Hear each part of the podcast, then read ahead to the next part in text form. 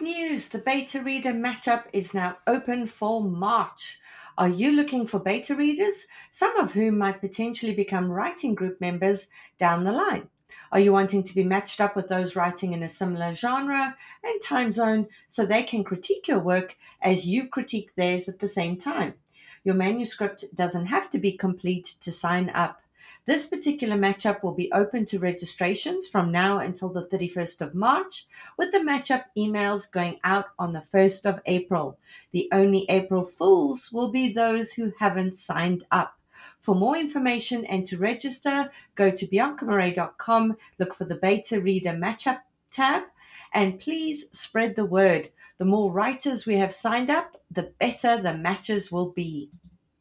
Hello, listeners. This is your co host, Cece, and I'm so excited to tell you about my upcoming webinar, Writing Tension. Join me on Thursday, April 11th at 8 p.m. Eastern Time via Zoom to learn all about creating tension, conflict, and stakes in a story. This is a super popular writing webinar I offer, and it's filled with expert breakdowns, practical tips, formulas for cracking these elements, and real examples from novels that will help you dial up the tension in your story in actionable ways. And this year, I'm doing something extra.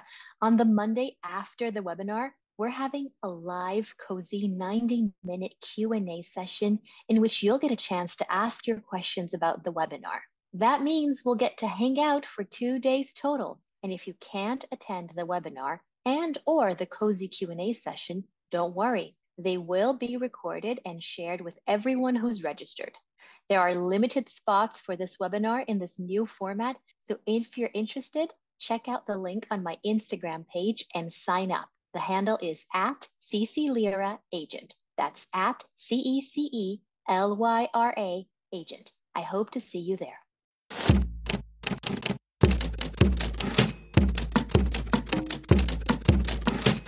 Hi there, and welcome to our show, The Shit No One Tells You About Writing. I'm Bianca Marais, and I'm joined by Carly Watters and Cece Lyra from PS Literary Agency. Today's guest is the author of the novels Confession, The Last Cowboy, and Make Believe Love, which was nominated for the Trillium Award for Best Book in Ontario. He also published the critically acclaimed story collection Going to Cuba and wrote the award winning screenplay for Paris or Somewhere. He is the program director for creative writing and business communications at the School of Continuing Studies, University of Toronto his latest novel, The Beautiful Place, was published in 2021. It's my pleasure to welcome Lee Gowan. Lee, welcome to the show. Thank you so much for inviting me, Bianca. It's really wonderful to be here. Yeah, absolutely. So for our listeners, I have been a creative writing instructor at the School of Continuing Studies at the University of Toronto. Lee is a program director there. And so I've worked with him quite closely and learned a lot from him over the years. So it was very exciting for me to get to invite him on, to get to chat a bit about his latest novel and to pick his brain about beginnings and endings. So Lee, will you just tell our listeners a bit about your latest novel before we dive into the meaty craft stuff? Okay, The Beautiful Place. It took me 12 years to write, so it was a long time between beginning and ending. That's the thing that stands out in my head the most. How do you sum up a novel in few words. I always say it's a sequel to the novel As for Me and My House, an old Canadian prairie classic about the Dust Bowl years, about a minister and his wife in a small prairie town during the dirty 30s. But The Beautiful Place is a novel about his grandson whose name is only Bentley, and he's only ever known as Bentley, and he is the sales manager of a cryonics firm in Toronto in fairly contemporary times. So it, it has some science fiction elements, although the world that you meet in the novel, besides cryonics, is pretty much like the one that we all know around us. And he's going through some tough times. His marriage is dissolving, and it's his second marriage. And he meets a mysterious woman who comes to him in his office and wants to rescue her husband's head from the cryonics facility, which is called the Beautiful Place. His ghost came to her and told her that he wanted to be buried properly. Wow, that is quite the premise, Lee. I absolutely love it. Could you tell us why it took 12 years? Was it just such a difficult story to kind of work through? Was it 12 years of constant writing and revising? Or was it, you know, planning and life got in the way, etc., etc.? Oh, it was uh, 14 drafts, so it wasn't constant, but it was fairly constant. I was working on it all of those 12 years, for certainly. I, I mean, it was just, I couldn't find a publisher, for one thing.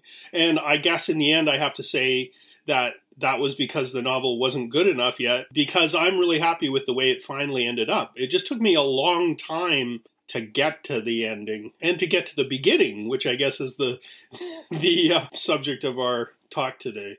Yeah, and it's so interesting what you've said there because so many of our listeners feel like, okay, I've spent a year on this novel, I've banged it out, boom, let's send it out and try and get it published. And it's so difficult to know when the story is done because obviously there were points along the process that you thought it was done and you had sent it out and then it got rejected and then you realized it wasn't done. So can you speak a bit about that process of going through and knowing when it really is polished and when it really is done?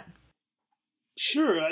The process is just one of rejection in a sense. That's one of the, that's sort of the test that tells you when people don't respond to the book. And really the journey through the novel was very difficult. I had as you mentioned published a few novels before and never had such a difficult time. But with this one I didn't get good responses from readers, my beta readers as they call them now. Anybody who I had read the book along the way, people had uh, things that they disliked about it all the way along. And but I still really liked it myself. So there was just something in me. Although there were times, there were times when I wanted to give up on it entirely. That I thought, oh, maybe this isn't going to work. Maybe I should move on to another novel or maybe I should just give up altogether. But I always came back to it before very long, and I just kept trying to find ways to improve it and listening to the feedback that I was getting from different readers and in the end as I say I think I'm I feel really happy with the novel and now the feedback I get about it is the best in some ways some of the best feedback I've ever had. People really really like the ending for instance. They really enjoy that and that was one of the most difficult things for me to find. Wonderful. And you know, there's been a lot of talk on on Twitter the last few weeks about people leaving publishing in droves, editors leaving publishing, becoming agents, agents leaving publishing and going somewhere else because of the huge pressure that is now put on editors who have very little time to edit books, which means that more and more pressure is now put on agents and that books pretty much have to be perfect before they can go to editors whereas in the past that's what editors did. They edited edited books and they made them perfect. And now they pretty much have to be perfect there. And it puts so much more onus on the writer and on their agent to make sure the book's as perfect as it can be. And writers are going, well, how the hell are we supposed to get it perfect if we can't get help from an editor, etc. But what Lee's just said is really excellent advice is, you know, just keep finding more and more beta readers. And as you are improving things that previous beta readers didn't like, send out to new ones, you know, and make these critical people. Don't make these nice beta beta readers who are going to say, I love everything you do because that's not helpful. And then hopefully once, you know, you stop getting complaints, things that people dislike, then that means you're pretty close to it being as good as it can be. Okay, Lee, will you dive into the advice you have for our listeners on beginnings and we'll see if we can get time to endings. If not, we'll record that for another day. Okay. Well, I mean, I was thinking about beginnings in a few different ways, in that there are a lot of beginning writers who wonder, well, a, novel, that's a very daunting task. Where do I start? And my advice there would be just to start uh, with this book. And, and this is advice to myself right now because I've just finished a book and I haven't started writing the next project, which is a pretty edgy time in a writer's existence where you're trying to figure out what that next book will be. What I did for this book was I just started writing some scenes that I had no idea really much what the story was. Just that I liked the scene. There were there were scenes that in one way or another, either from life or in other ways, came to me, and I started writing them down. And at that point, I was just calling the novel something. And for the first couple years, I think the novel was called something because I didn't know what it was. So That's my first piece of advice. Just start writing. Secondly, uh, specifically about finding the beginning of your novel, I think it's important to remember how important beginnings are to an agent or to a publisher. I, I just had a an editor in a in a meeting for one of our students' certificate final projects, and she was telling the student how you need to make that beginning as good as possible because the an agent or an editor are only looking for reasons to reject the novel. They don't they're not looking for reasons to accept it. They're looking for reasons to reject it. So it has to be perfect. So in, beginnings are incredibly important for that reason. And what most writers will find you hear time and time again is that as I said, I just started writing, and then I found what I thought was the beginning and became the beginning of the novel for a few iterations, quite a few iterations of the novel. But it didn't end up being the right place to start. In fact, the real beginning of the novel ended up being a scene that was about page 98. And that's so often the case that it's it's page 98 you suddenly realize oh i need to start the book here. And that came out of again of one of my readers said to me uh, i don't really i don't really believe that this guy is that depressed so i don't see what the stakes are in the book. So i decided that the book needed to begin with a scene where he goes down to the basement and he finds this gun of his grandfather's that from the Second World War, a handgun, and sets it out on the table. He puts a shell in, and all of a sudden the phone rings and it's his daughter on the phone. So eh, it, that that ending I think works because it introduces his situation, the daughter, and it introduces us to him at that moment where we know what's at stake. His, his very life is at stake, that he's kind of given up on everything.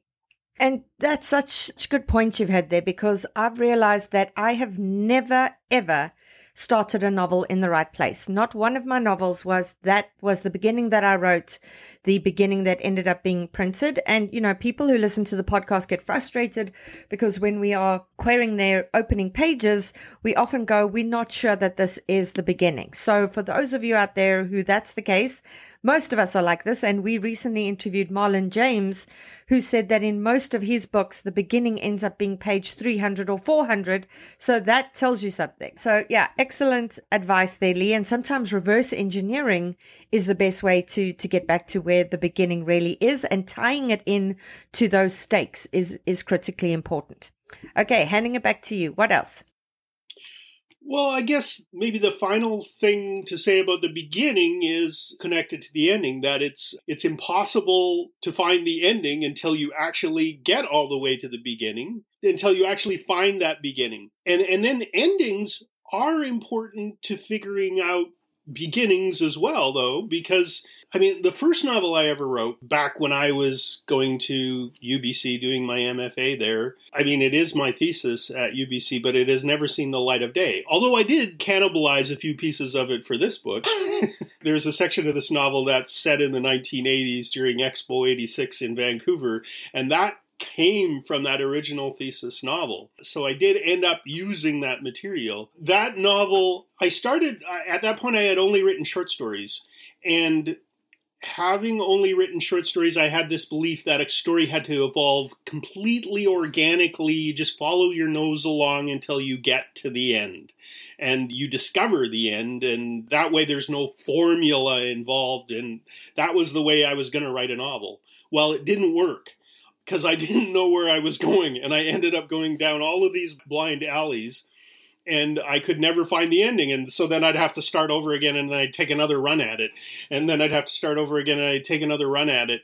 And by the time I was done, it was this huge, huge baggy monster that didn't have any architecture and didn't really hold together, and it never really advance beyond that. So, what I learned was that, and one of my first creative writing teachers said, you have to know the ending. You got to know the ending because then you know where you're heading. It's like going on a trip and knowing, well, I'm going, I, I'm, I'm in Toronto and I'm going to San Francisco. So therefore, I have to take these highways along the way. Now, you don't know exactly where you're going to be when you get to San Francisco, but at least you have a way of getting there. And then it can still grow organically once you get there. It's not necessarily a formula, but at least you had an idea of where that ending was. And some people even write that ending so that they have something to go towards.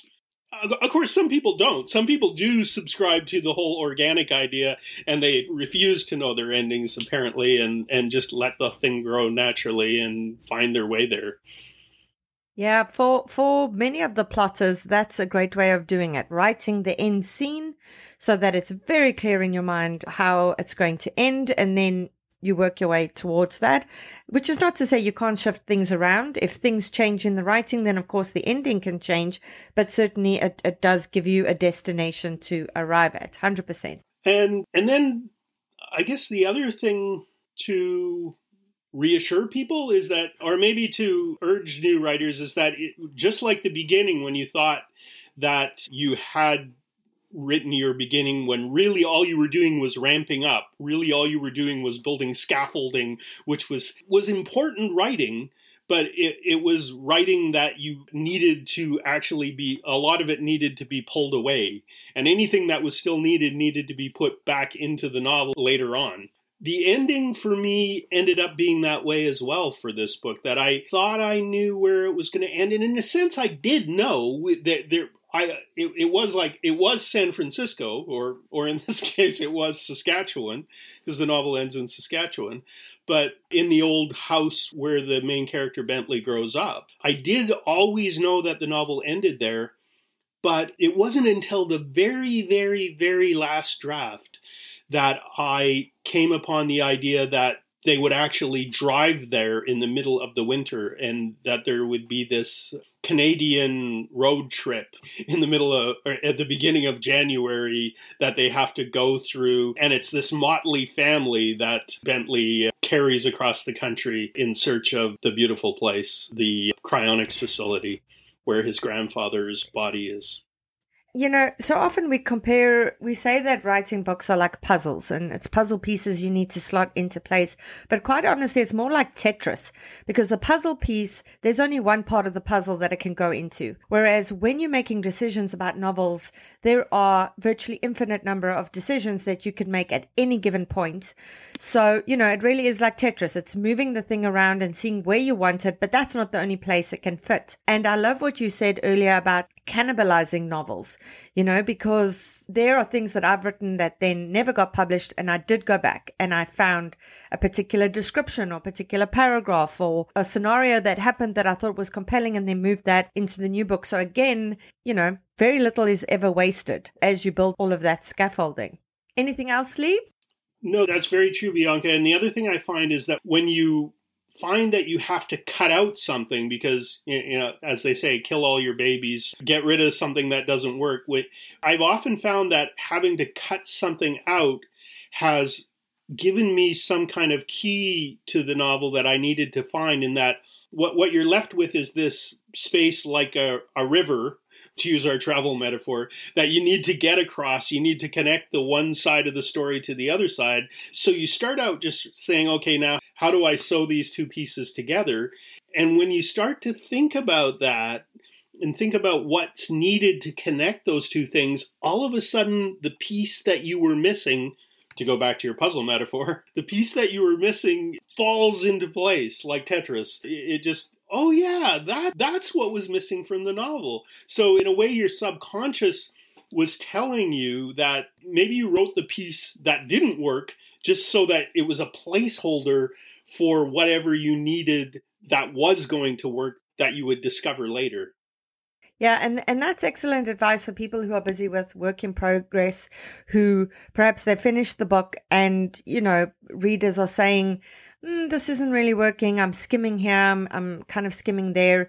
Is to say, what are those integral scenes? What are the scenes that have to, have to, have to be there?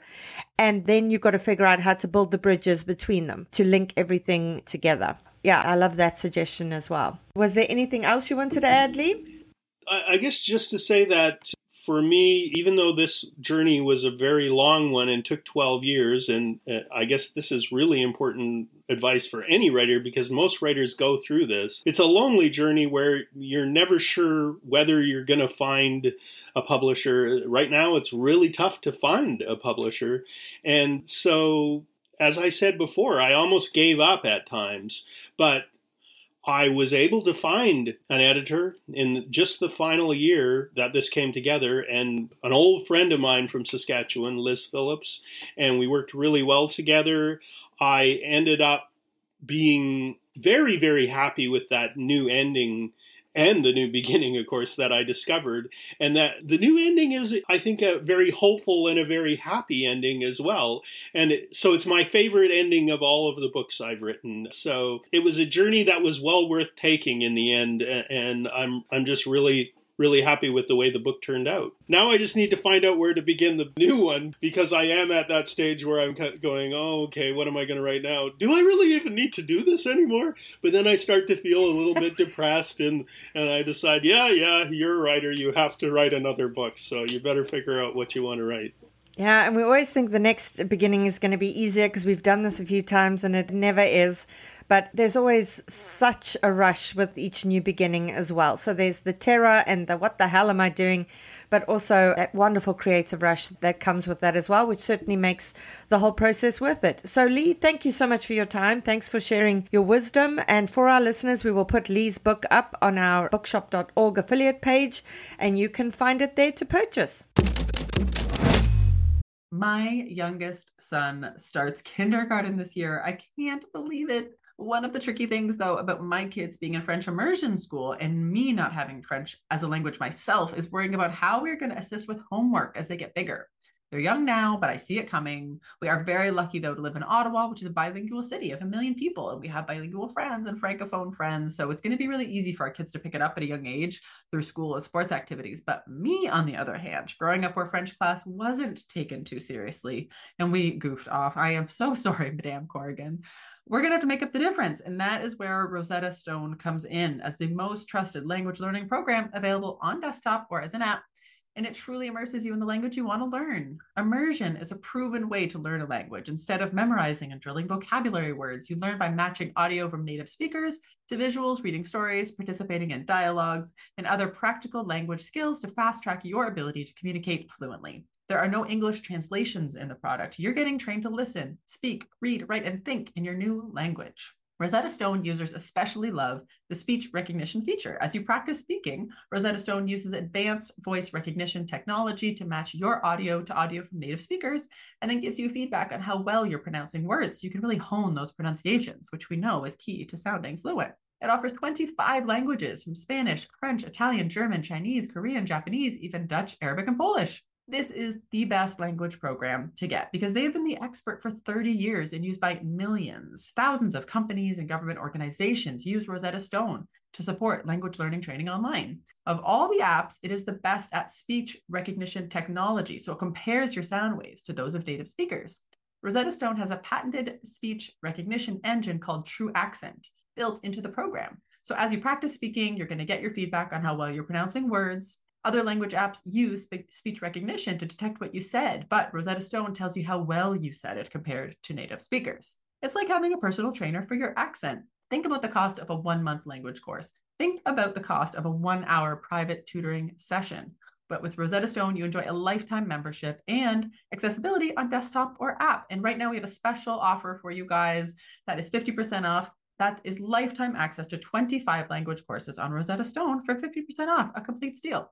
Do not put off learning that language. There is no better time than right now to get started. For a very limited time, the shit no one tells you about writing listeners can get Rosetta Stone's lifetime membership for 50% off. That's visit rosettastone.com slash today. 50% off, unlimited access to 25 language courses for the rest of your life. Redeem 50% off at rosettastone.com slash today today calling all memoirists.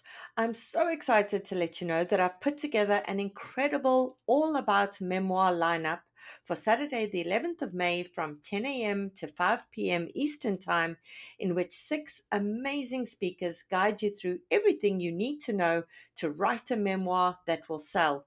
You'll get opportunities to ask questions of best selling memoirists, while also standing a chance to have your query letter live critiqued during the webinar. To see the awesome lineup and to register, go to biancamarais.com. There's an early bird promotion for the first 50 delegates who sign up.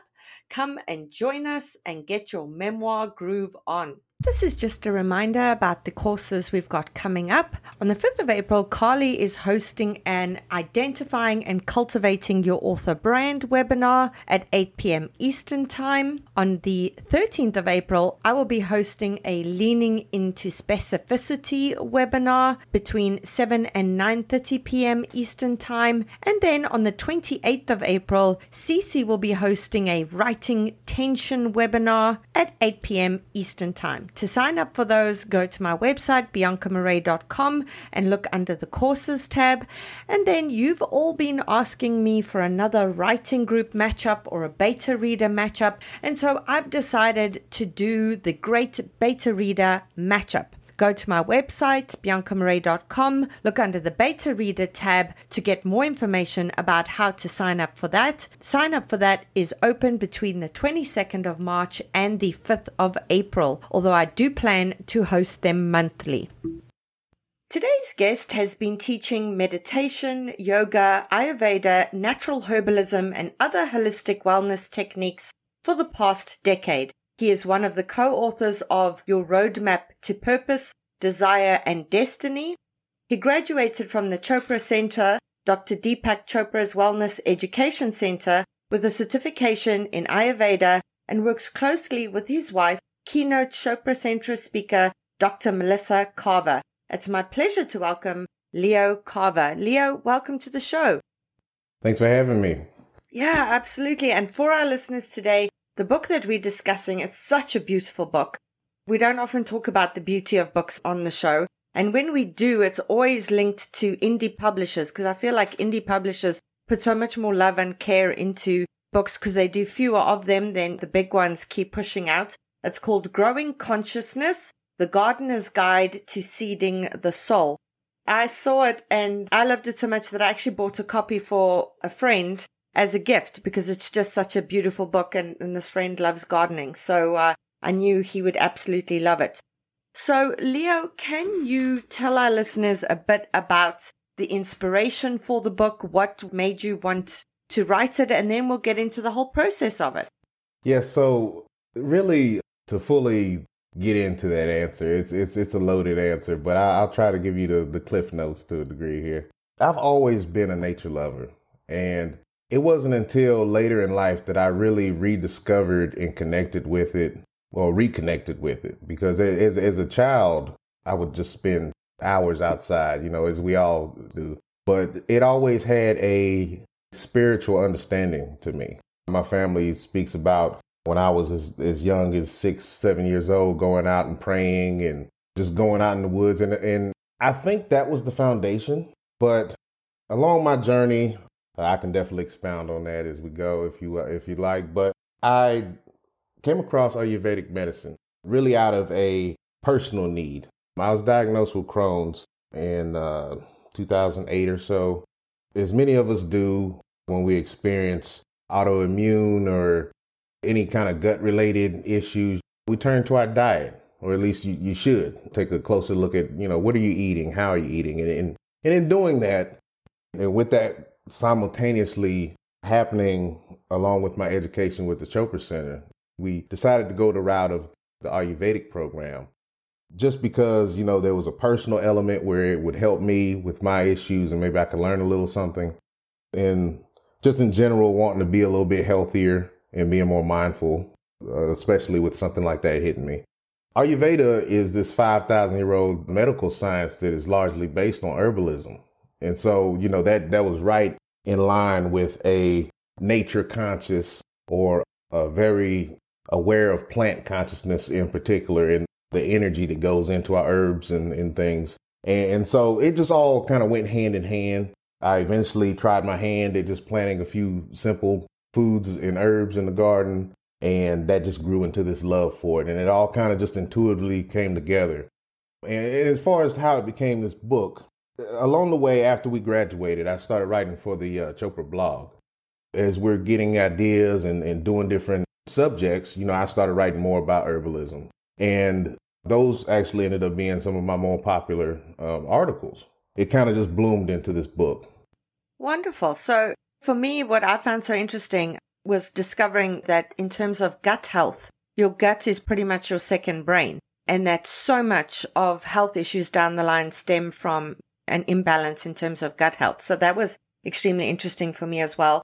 I was born and raised in South Africa, grew up there, and in South Africa, there's a lot of land. So people own houses with gardens and the garden was just something to kind of be manicured and we'd sort of sit there.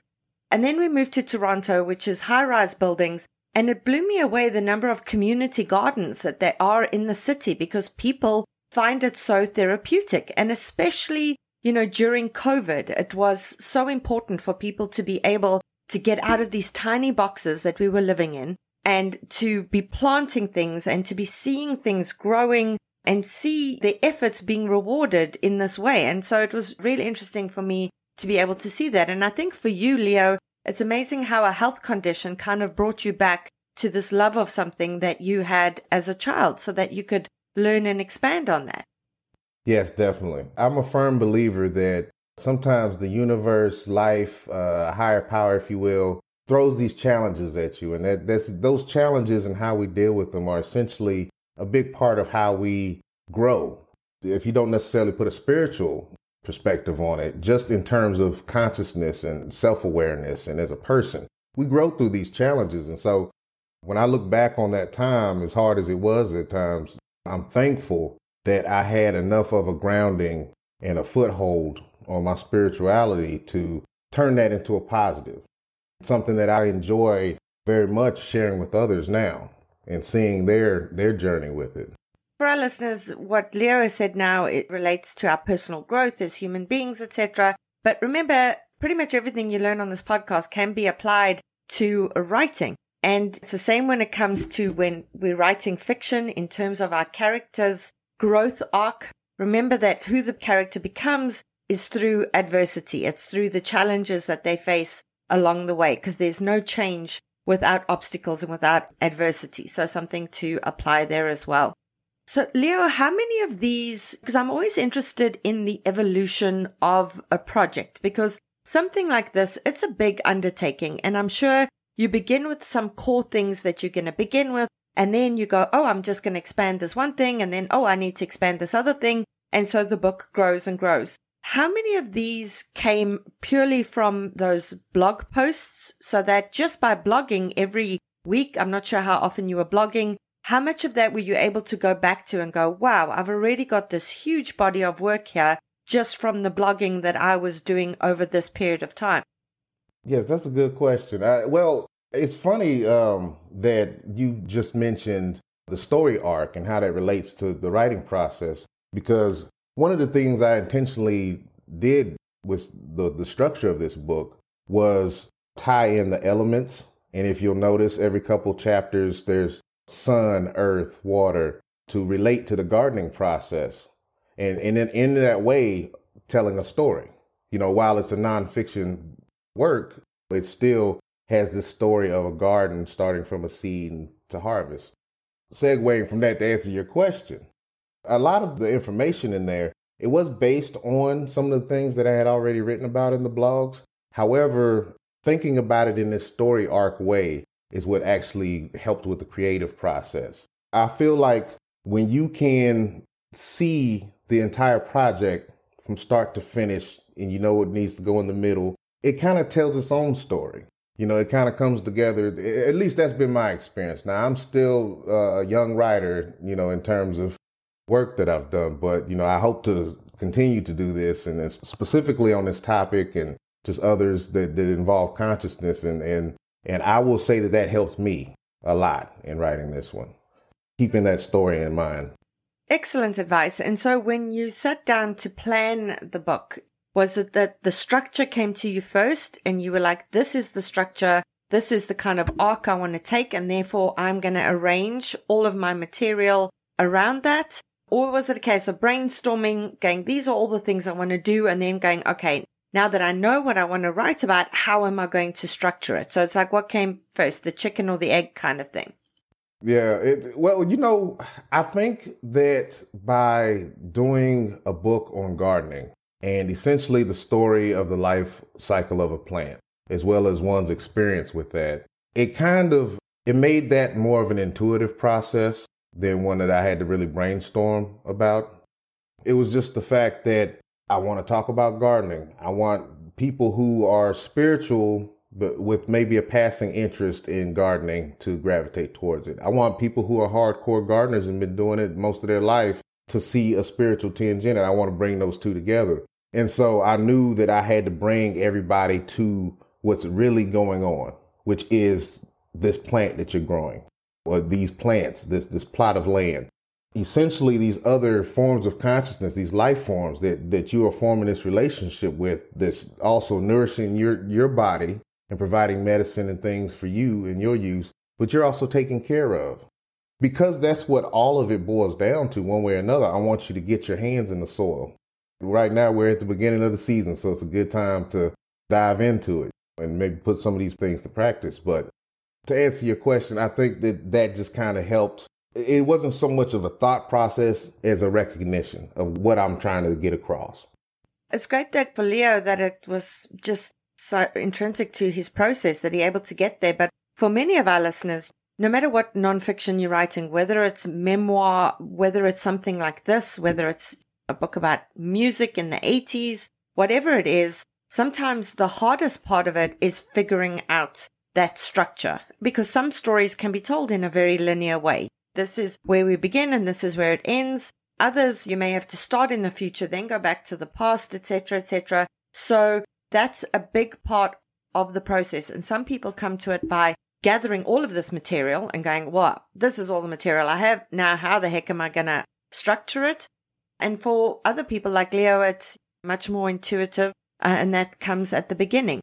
So, Leo, did you have to get an agent to sell this book? Did you know a publisher? Did you have to write a proposal? So, for our listeners who are thinking of doing something like this, could you give them a bit of a roadmap in terms of how this process worked for you?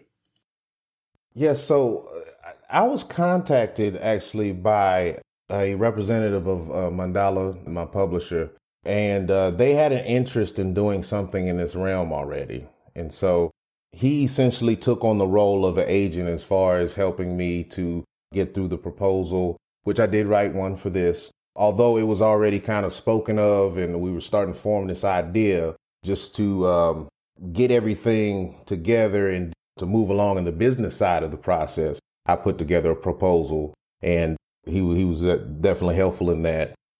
In terms of doing the proposal, I've heard some people speak about it as being a very laborious process, that there's so much detail that has to go into that. It's almost the equivalent of writing the book just to do the proposal. Do you have any tips for our listeners there in terms of how you approached that? Was it like you had to look up how to do a book proposal and then figure it out for yourself. How did that go?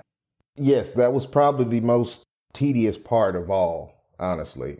I will agree with anyone who, who would say that that, you know, you enjoy writing the book, even though it can have its own stresses and repetition to it. It could get you out and you might have to find your creative groove at times and things. But at the same time, you're doing this because you enjoy it or you have a passion for it. Whereas writing the proposal is not something that most people have a passion for. And so, yes, even though I, I there was already an idea in place and kind of a skeleton for me to fill the book itself creatively, and I was able to use that to some degree with the proposal in, in terms of the narrative of it and everything in, in the pitch. But there's so much to it. And any good agent or person that would look at a proposal and try to help you in that way is going to tell you that you want to make sure you hit all these things. You want this to be a complete, leave no questions asked. They know exactly what they're going to get and what they're getting into when they read this proposal. And so, yes, it's a very, very, very tedious process. That yeah. puts me off doing anything that involves a uh, proposal. Well, you know, I hate to I hate to make it sound bad because it's definitely worth it.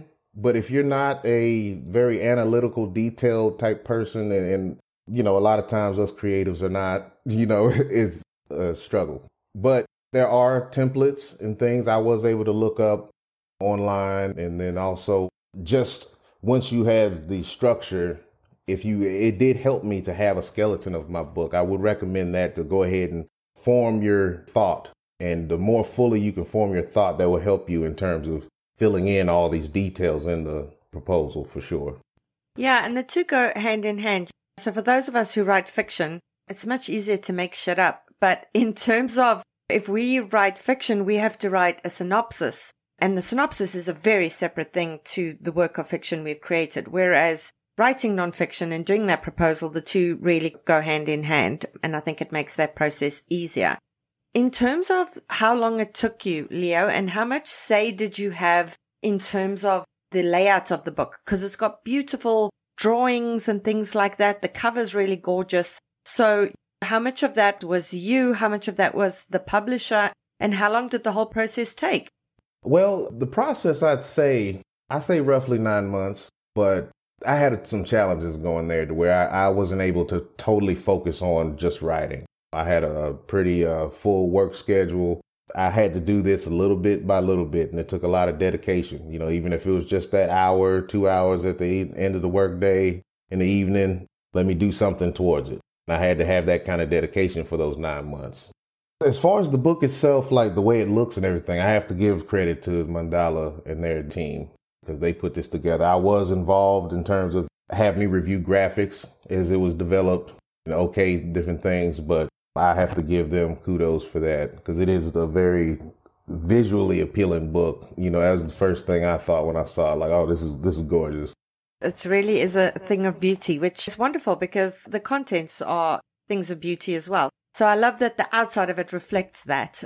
Well, Nine months, you. it isn't a long time, especially considering that you were working full time. And for our listeners, I love what Leo has said because for many of us, the challenge is finding the time to sit down and write. And I mean, I should essentially be a full time author, but this podcast takes up so much of my time and I teach creative writing and I do other things. And there's weeks that I just really just don't have time to sit down, bum in chair to write. But an hour here, an hour there, all of that really, it stacks up.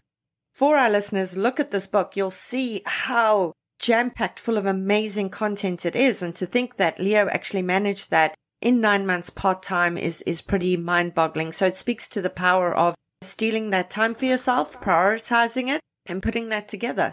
I will say it helped that I couldn't stand my job. if anyone's out there and you need that extra motivation when you're dealing with those stresses at work, when you're dealing with those circumstances that are just testing you every day, transfer that energy into creativity. I say that to anyone because that helped me a lot. Those times when it was hard for me to write, or maybe the words weren't even coming to me and I wasn't able to necessarily write, but I could do something towards it. I would make, you know, use that time for that. Well, maybe I'll use this for editing time. Maybe I'll go back and uh, work on a different part of the book instead of focusing on a linear schedule. And, and so I, I just put that out there because I'm sure someone needs to hear that. If you are struggling with it, like, you know, I want to write this book, but I have this and this going on, remember every time someone gets on your nerves at work or, you know, you, you're up to your neck in, in all this stress, what's my way out? What's my creative outlet? What can I do positive that I'm going to give the world and possibly even help myself out of this situation. Let me put some time into writing. I love that you've said that because for me, my writing's always kind of served as my pressure valve. It's like having a pressure cooker and turning that valve and all of that pressure comes out and it's directed in terms of the creative process. Leo, thanks so much for taking the time to chat with us. It's been wonderful chatting to you. For our listeners, Growing Consciousness, The Gardener's Guide to Seeding the Soul we will put it up on our bookshop.org affiliate page so that you can follow the link there so that you can support Leo, so that you can support an indie publisher and you can support an indie bookstore and you can support the podcast at the same time. Thanks so much, Leo. Yes, thank you for having me. Calling all memoirists. I'm so excited to let you know that I've put together an incredible all about memoir lineup for Saturday, the 11th of May from 10 a.m. to 5 p.m. Eastern Time, in which six amazing speakers guide you through everything you need to know to write a memoir that will sell. You'll get opportunities to ask questions of best selling memoirists while also standing a chance to have your query letter live critiqued during the webinar. To see the awesome lineup and to register, go to biancamarais.com. There's an early bird promotion for the first 50 delegates who sign up. Come and join us and get your memoir groove on. Hi everyone, welcome to another segment in which we pick a marvelous bookseller's brain as we ask them about your comps. Just a bit of a bio. Today's bookseller is an avid reader, grammar nerd, and bookseller at Bookends in Winchester, Massachusetts, where she has worn many hats. She has been frontlist buyer, event guru, and is currently enjoying her time as social media manager and hoarder of advanced book copies. Anytime she doesn't spend reading, she spends enjoying carbs, slow walks outdoors, and debating multiverse theory with her 10 year old son. It's my pleasure to welcome Emily Schwab. Emily, welcome to the show. Thank you so much, Bianca. I'm glad to be here. It's lovely to see you. Yes, you too. For our listeners, Emily and I have chatted a lot on social media, and she once sent me the most amazing pair of socks with tacos on them, which are now officially my favorite socks ever. So Thank it's you. wonderful for her and I to have this excuse to be sitting and, and chatting today. So, Emily, we're going to dive straight in. Sure.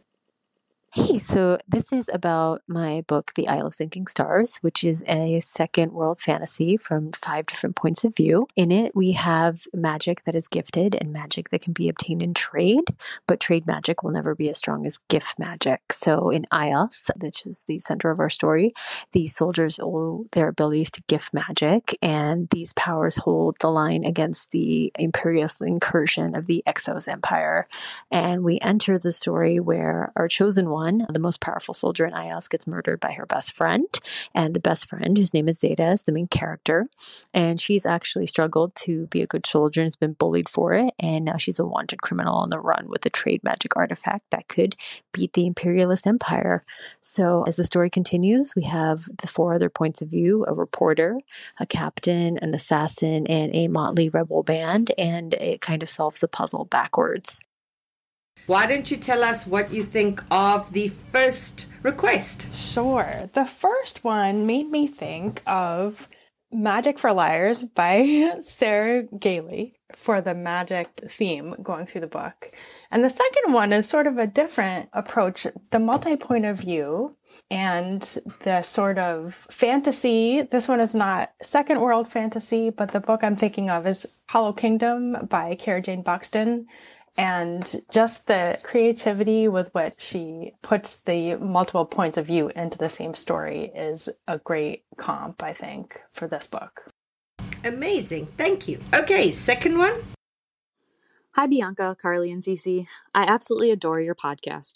Thank you so much for offering the service, as I feel like comps are the thing I struggle with the most for my query. My novel is a work of accessible literary historical fiction that takes place in 1849 Victorian England. It's also a love story. Within are themes of feminism and challenging tradition, and my protagonist is a strong, unconventional woman. I also focus a lot on world and character building. I believe I have one good comp in the signature of all things, but I've struggled to find another. Thank you so much for your help. All the best, Megan. Why don't you tell us what you think of the request? The second one, I really like The Other Einstein by Marie Benedict for the feminism and challenging traditions in a nice literary historical fiction piece. The second one I really like for this one is actually Deanna Raybourn's Veronica Speedwell series because it's set in London in the 1800s. The themes are like all the same. You know, there's love and feminism, challenging traditions again. Such a great read. I would definitely look at that one as well.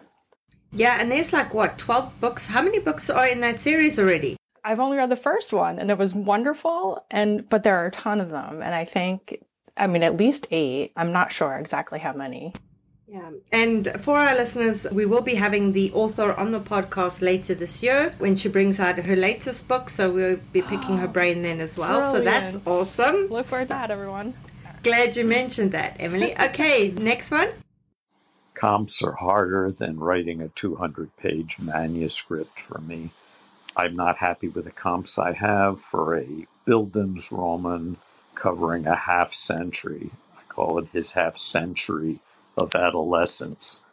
Someone comes of age, nerdy kid, learns how to love, how to talk to women, and travels around the world, and finally has a happy landing, if not a happy ending. The next one, I'm really hitting the nerd romance hard with this one, with um, anything by Ali Hazelwood. The Love Hypothesis was such a great example of how to marry those two genres, sort of romance with nerds, which was really wonderfully done. And in terms of the coming of age character change journey, I like The Vanishing Half by Brit Bennett quite a bit. There are a lot of different themes in that one, but I think that that one should also be looked at. Wonderful. Yeah. And remember, you know, for our listeners, when you are comping, you can say specifically, you know, that this particular comp is for X and Y and this particular comp is for tone or for whatever the case may be. So so these are all things, you know, that you can get specific with. Okay, next one. My novel is literary and also historical fiction. It takes place in 1915 Atlanta, but it's also magical realism. There's a golem. It is highly lyrical and it is told by a group of teenage girls who are obsessed with the Leo Frank trial and subsequent lynching.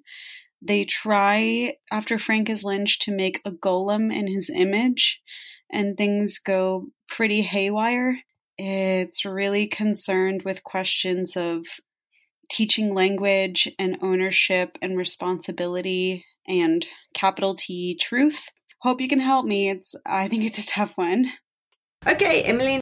For this one, oh, this one is a good one. I really like the I'm pulling the magical realism request into the Sharks in the Time of Saviors by Kawai Strong Washburn. The magical realism is really strong there. And there's also the author is requesting a comp for like searching for truth and ownership and like things like that. And those themes also really come out very strongly in Kawai Strong Washburn's book. So the other one I wanted to go for because of the geographic similarities and time period is Kim Michele Richardson's book Women of Troublesome Creek because I really liked that one a lot and I think it it has some of the same themes.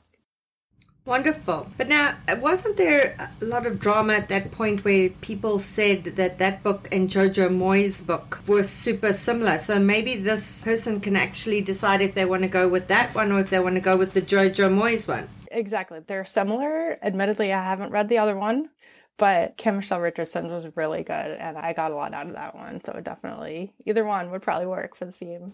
I'm trying to think what Jojo Moyes' book was called. I can't remember, but um, Giver of Stars, I think. Ah, yeah, we go. Giver of Stars, and yeah, there was a lot of controversy as I think the one author said that she'd done it first, and I don't know, there was a bit of backwards yes, and forwards with that. So exactly, you know, something of interest to bring up. There you go. Yeah, it's not often there are literary feuds, so we get excited when they happen.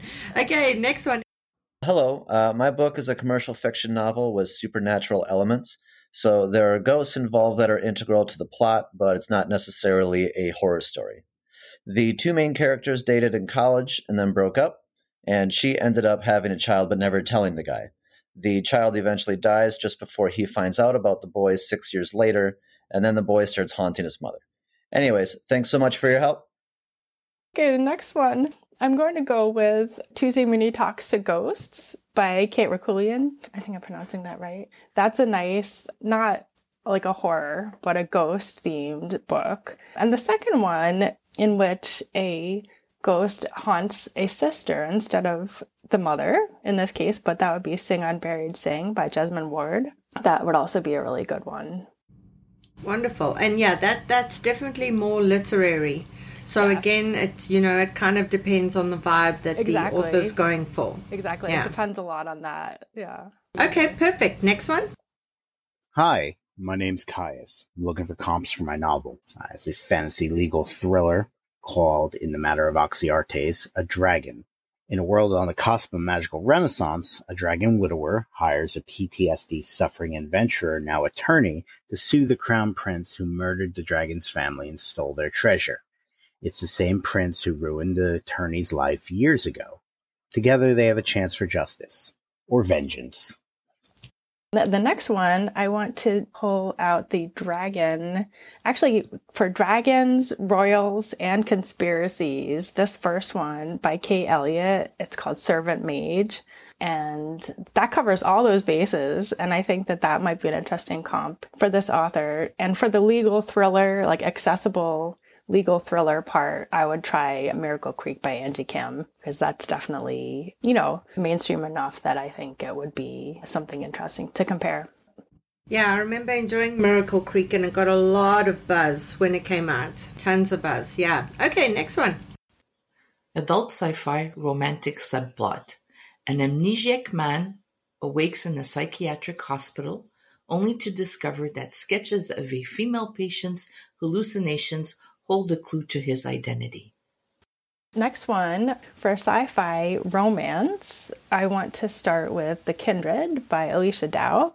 And for the sci fi amnesia, I would go with one of my favorite books of last year, Project Hail Mary by Andy Weir. Now that's like, and it's a different kind of comp, but I would definitely look at the amnesia part of that and how it was handled. I don't even think that book's been on my radar. I don't even remember seeing oh. that book.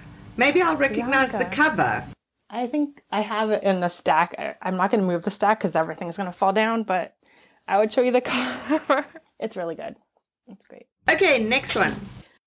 This is a love story based on a true story of a backwoods gal and a Jewish officer during World War II. Although his family rejects her, the lovers triumph in the end because of her refusal to give up. It's historical fiction with romance elements. I love to hear your comps. Thank you.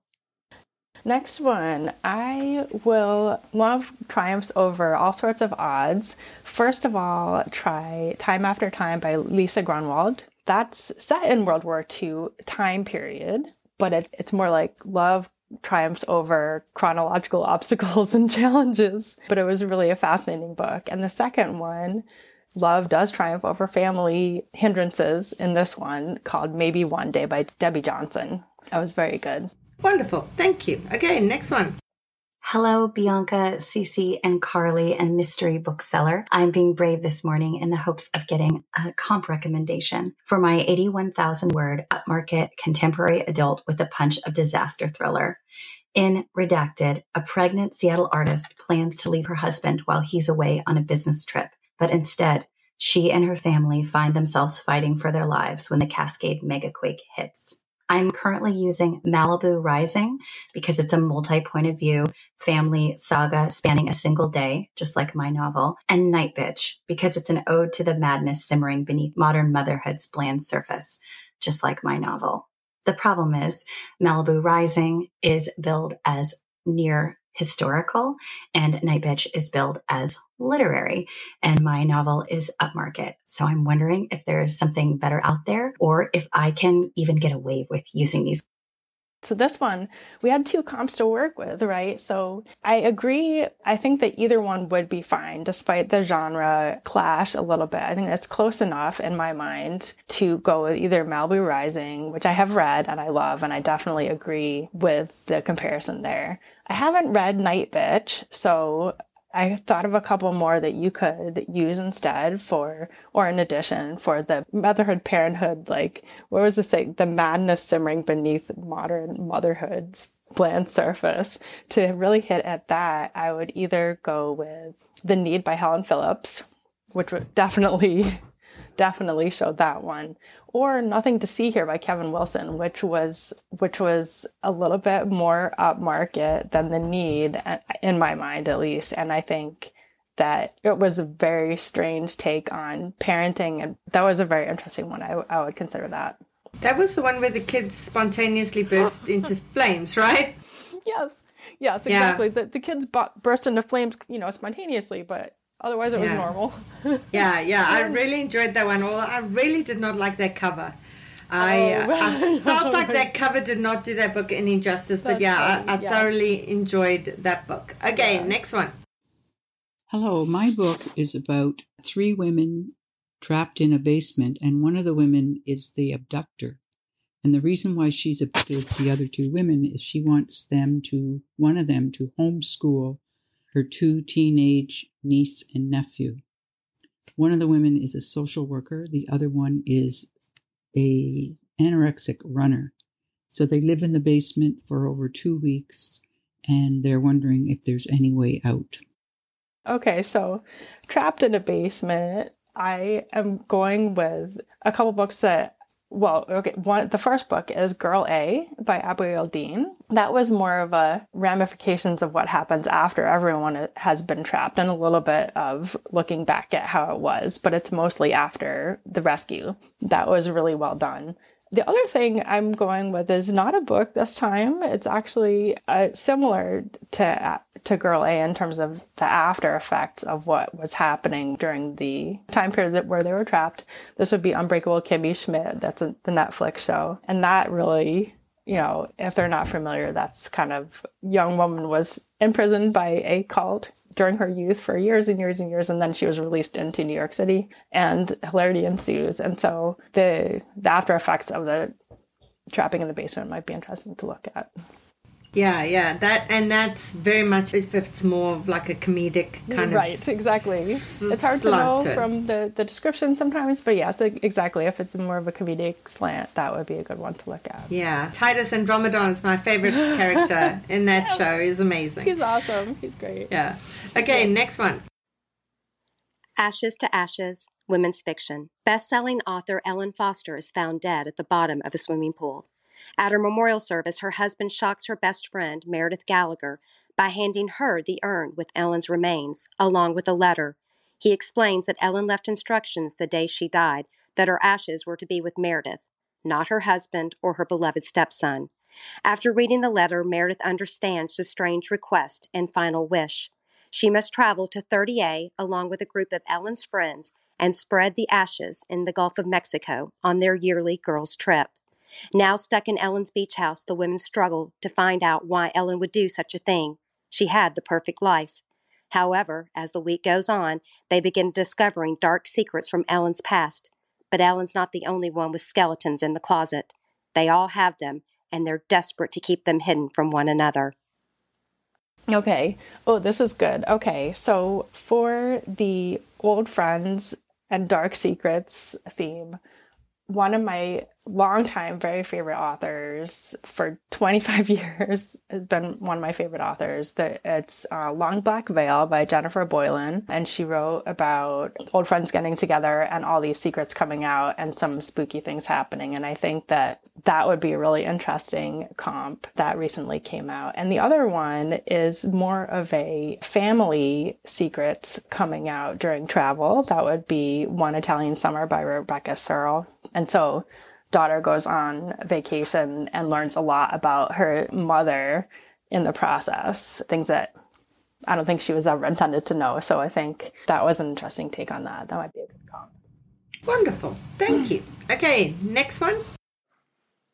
Hi there, and thanks for taking my question. My book is a book club fiction, upmarket fiction, a little bit of literary fiction. And the story is about a guy in his 40s who goes back to his hometown to care for his dying father, meets a woman, falls in love. She's a transgender woman. There's a incident that occurs that her place of business is firebombed and they have to set about to figure out who firebombed the place and they have to sort out what to do about it once they discover how that happens. Plus they uh, fall in love and live happily ever after. So i hope you can help me with this. My name is rob. Thank you Okay, so this one, I, I would recommend Lessons in Love and Other Crimes by Elizabeth Chakrabarty for the comparison with queer love and hate crimes in that book. And I think that that was really well handled, and that would be an interesting comp for this. The other one I came up with was more, admittedly, more of a YA, Felix Ever After by Kacen Callender. So well done does have like the happy ever after that we're talking about here and much more of again a transgender theme that might be another interesting comp for that.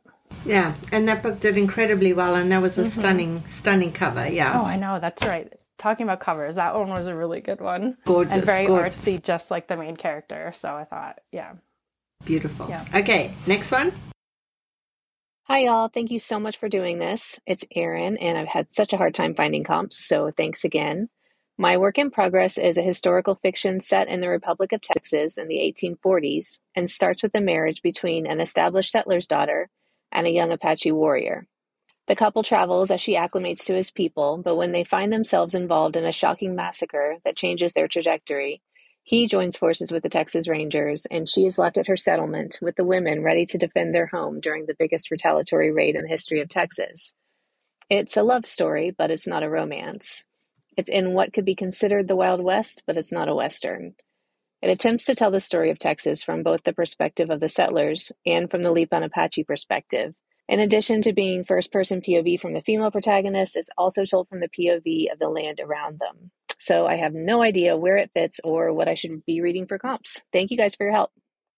So I love the idea of the land having a point of view for the comp for this one, I wanted to go with The Cactus League by Emily Nemens. It is set in Arizona and the focus is on a baseball team and the people surrounding it, but there, it was so well rooted in Arizona, and I felt like the land was like part of it.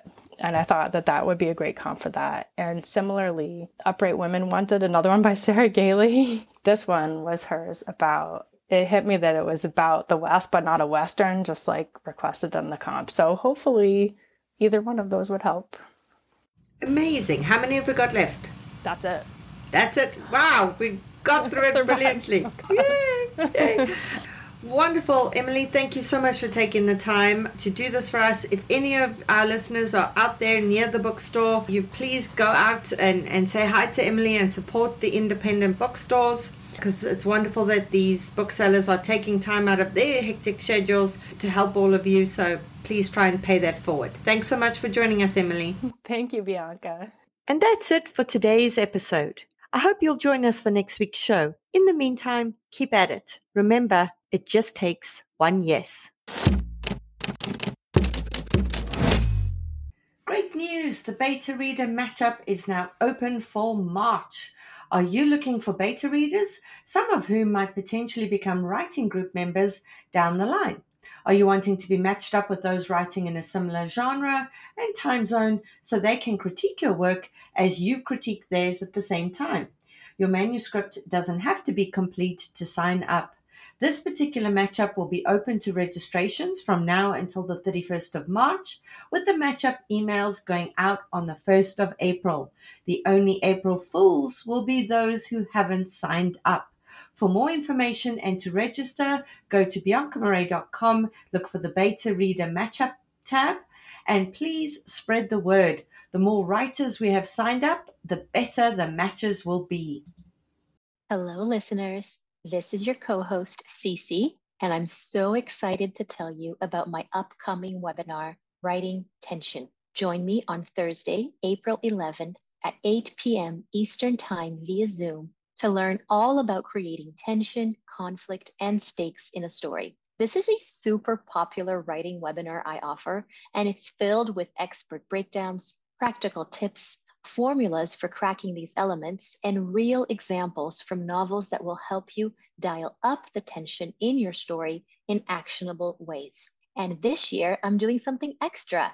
On the Monday after the webinar, we're having a live cozy 90 minute q&a session in which you'll get a chance to ask your questions about the webinar that means we'll get to hang out for two days total and if you can't attend the webinar and or the cozy q&a session don't worry they will be recorded and shared with everyone who's registered there are limited spots for this webinar in this new format so if you're interested check out the link on my instagram page and sign up the handle is at CC Agent. That's at C E C E L Y R A Agent. I hope to see you there.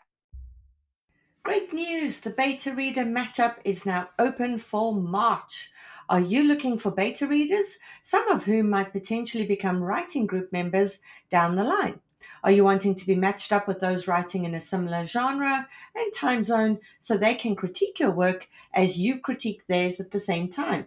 Your manuscript doesn't have to be complete to sign up.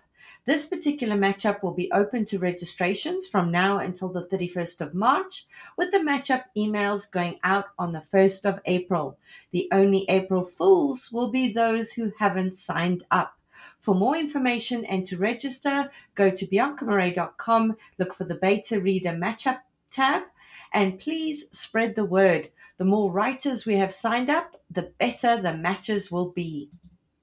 Hello, listeners. This is your co host, Cece, and I'm so excited to tell you about my upcoming webinar, Writing Tension. Join me on Thursday, April 11th at 8 p.m. Eastern Time via Zoom to learn all about creating tension, conflict, and stakes in a story. This is a super popular writing webinar I offer, and it's filled with expert breakdowns, practical tips, formulas for cracking these elements, and real examples from novels that will help you dial up the tension in your story in actionable ways. And this year, I'm doing something extra. On the Monday after the webinar, we're having a live cozy 90 minute q&a session in which you'll get a chance to ask your questions about the webinar that means we'll get to hang out for two days total and if you can't attend the webinar and or the cozy q&a session don't worry they will be recorded and shared with everyone who's registered there are limited spots for this webinar in this new format so if you're interested check out the link on my instagram page and sign up the handle is at CC Agent. That's at C E C E L Y R A Agent. I hope to see you there.